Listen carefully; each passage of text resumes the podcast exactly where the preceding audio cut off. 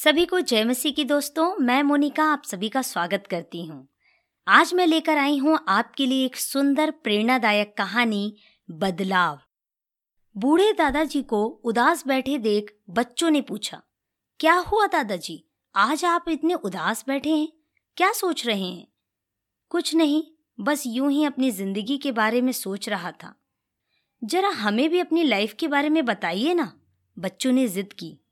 दादाजी कुछ देर सोचते रहे और फिर बोले, जब मैं छोटा था, मेरे ऊपर कोई ज़िम्मेदारी नहीं थी। मेरी कल्पनाओं की भी कोई सीमा नहीं थी। मैं दुनिया बदलने के बारे में सोचा करता था। जब मैं थोड़ा बड़ा हुआ, बुद्धि कुछ बढ़ी तो सोचने लगा, ये दुनिया बदलना तो बहुत मुश्किल काम है।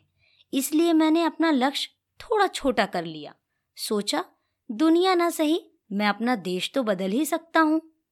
पर जब कुछ और समय बीता और मैं अधेड़ उम्र का होने को आया तो लगा यह देश बदलना भी कोई मामूली बात नहीं है।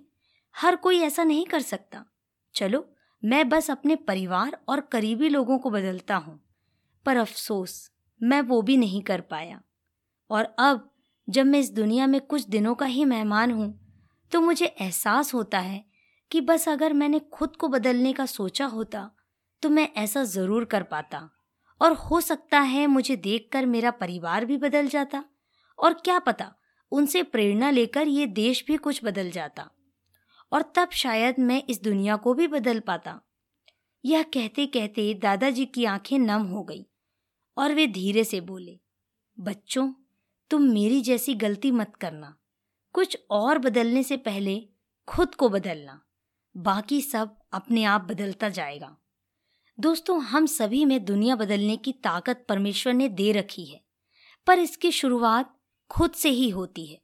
कुछ और बदलने से पहले हमें खुद को बदलना होगा, हमें खुद को तैयार करना होगा।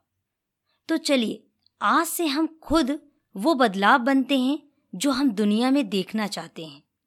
परमेश्वर के वचन में लिखा है, रोमियो की पत्री अध्याय बारह, वचन दो में, तुम्हारे मन के नए हो जाने से तुम्हारा चाल चलन भी बदलता जाए।